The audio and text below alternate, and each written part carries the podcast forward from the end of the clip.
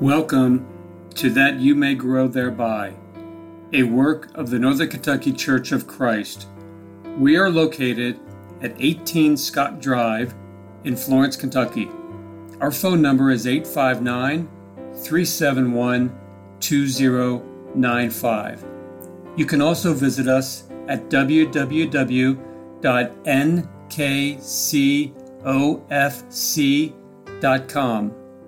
And now, that you may grow thereby.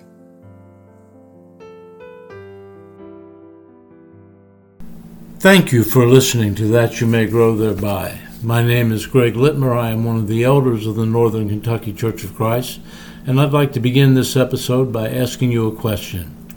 After spending a day out in the world doing various things, have you ever asked yourself the question when you got home, whatever happened to honesty? It sure seems like the time honored principles of integrity and honor are being flagrantly trampled underfoot in our society, and we encounter people every day who are absolutely unworthy of trust. Sometimes it seems as though honesty has become a forgotten virtue. Leaders on all levels need to remember Proverbs 14, verse 34, in which Solomon wrote, Righteousness exalts a nation but sin is a disgrace to any people.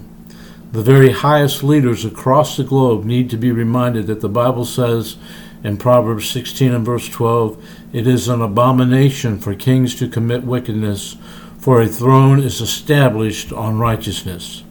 Think about business. Did you ever go out to buy something only to come away with an uneasy feeling that the salesman had somehow misrepresented the product to you? Solomon also wrote in Proverbs 11 and verse 1 that a false balance is an abomination to the Lord, but a just weight is his delight. He was talking about honesty in the business world. But doesn't it seem that today almost every level of the business community is characterized by dishonesty? At least those parts that we deal directly with.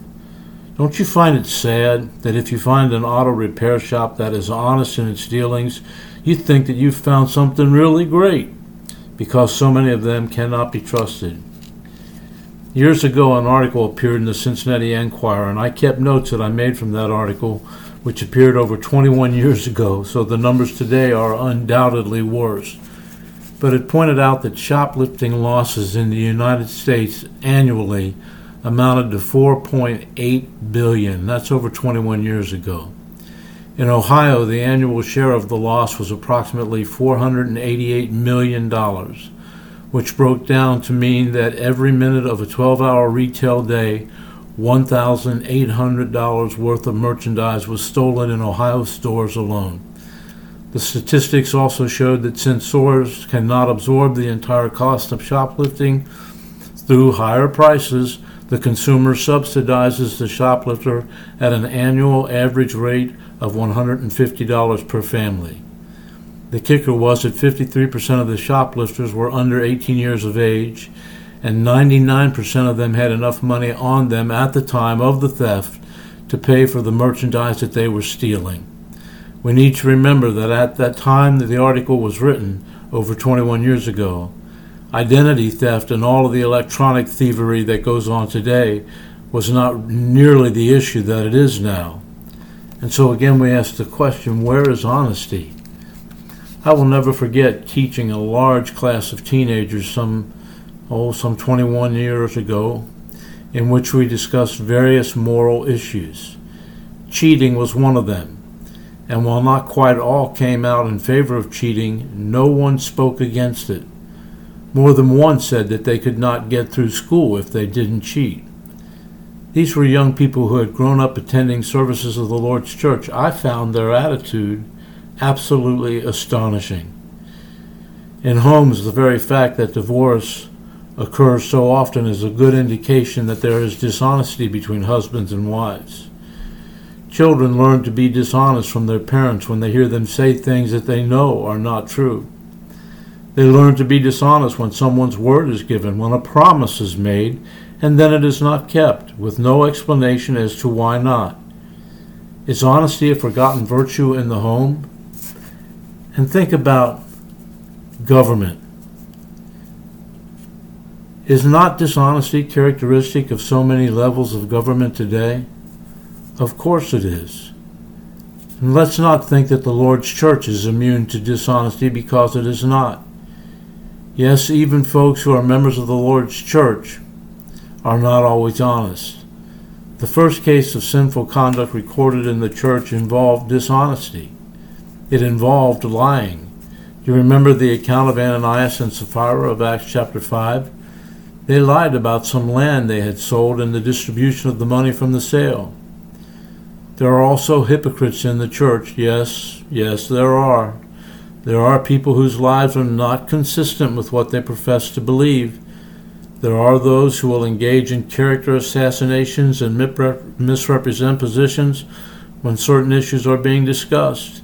There are those who are content to go through the formalities of worship, but then their lives don't match up.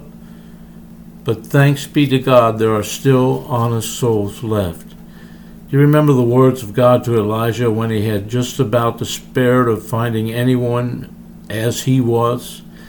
In 1 Kings chapter 19 and verse 18, God said, Yet I will leave 7,000 in Israel, all the knees that have not bowed to Baal and every mouth that has not kissed him. In the same way, not everyone has embraced dishonesty. In Webster's Unabridged Dictionary, honesty is defined as the character or quality of being honest, sincerity, honor, virtue, upright conduct, conformity to justice, and moral rectitude. Rectitude is defined as righteousness of principle or practice, uprightness of mind, exact conformity to truth or the rules presented for the moral conduct either by divine or human law. In the New Testament, the word most often translated honest is kalos, which is sometimes translated as good or right. Paul admonished the saints in Rome in Romans chapter 12 and verse 17 to never pay back evil for evil to anyone. Respect what is right or honest in the sight of all men. In 2 Corinthians chapter 13 and verse 7 he wrote, Now we pray to God that you do no wrong, not that we ourselves may appear approved, but that you may do what is right or honest, even though we should appear unapproved. Look at 1 Peter chapter 2 and verse 12. Peter wrote, Keep your behavior excellent among the Gentiles, so that in the thing in which they slander you as evildoers, they may, on account of your good deeds, as they observe them, glorify God in the day of visitation. Over and over and over again, we are admonished, encouraged, and exhorted to be honest, to live our lives in such a way as to be above reproach to have our walk characterized by honesty. Honesty, my friends, is a trait of character. Let's call it a nobility of the soul, without which no one can be a true Christian in this life, and without which no one can hope to go to heaven when this life is over. Since honesty is an integral part of being a Christian, let's spend the rest of our time in this episode talking about some of the things that are characteristic of an honest individual at least according to God's Word. First of all, an honest individual is going to love truth. How do I know that? Well, we have occasion again to think about the parable of the sower found in Matthew 13, Mark chapter 4, and Luke chapter 8. In Luke's account, in verse 15, we find part of the Lord's explanation. He said, And the seed in the good soil, these are the ones who have heard the word in an honest and good heart and hold it fast and bear fruit with perseverance. The good soil with those of honest and good hearts. The other three types of soil in the parable, therefore, are not to be considered as honest and good hearts. If a person's heart is so hard that he will not receive the truth, but allows the devil to take it away before he believes and acts upon it, his heart is not honest and good. If a person receives the word and endures for a while, but when tribulation and persecution arise because of the word, and he is offended and leaves, his heart is not honest and good. If a person receives the truth and makes a start, but allows the cares of this world and the deceitfulness of riches to choke the word, then his or her heart is not honest and good. The man or woman of an honest heart loves the truth. He or she is so aware of its value that they are willing, in effect, to sell all that they have to obtain it. It reminds me of the Lord's parables in Luke chapter 13, verses 44 through 46. You remember he said, The kingdom of heaven is like a treasure hidden in the field, which a man found and hid, and from joy over it he goes and sells all that he has and buys that field. Again, the kingdom of heaven is like a merchant seeking fine pearls, and upon finding one pearl of great value, he went and sold all that he had and bought it. Once an honest individual has found the truth, nothing can cause them to let it go.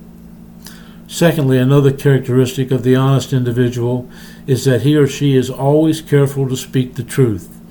Proverbs chapter 12 verse 22 tells us that lying lips are an abomination to the Lord, but those who deal faithfully are his delight.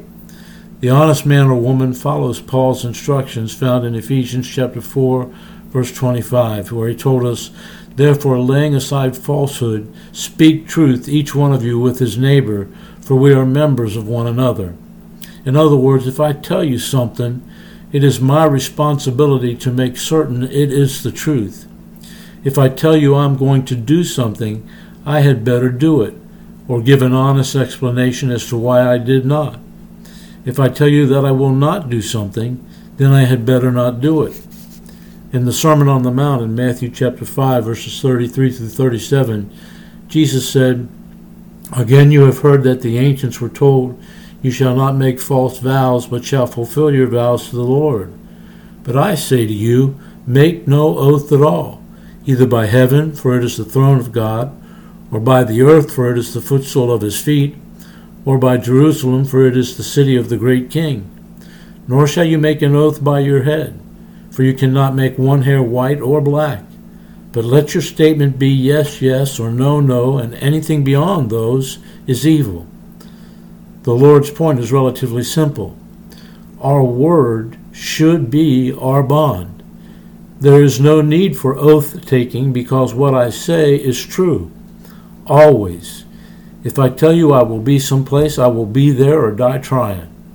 If something comes up that prevents me from carrying out my word, I will tell you beforehand. That is part of what being honest is all about. Look at Psalm 15. It is a short treatise on honesty. Here is what it says O Lord, who may abide in thy tent? Who may dwell on thy holy hill? He who walks with integrity and works righteousness and speaks truth in his heart. He does not slander with his tongue, nor does evil to his neighbor, nor does take up a reproach against his friend, in whose eyes a reprobate is despised, but who honors those who fear the Lord.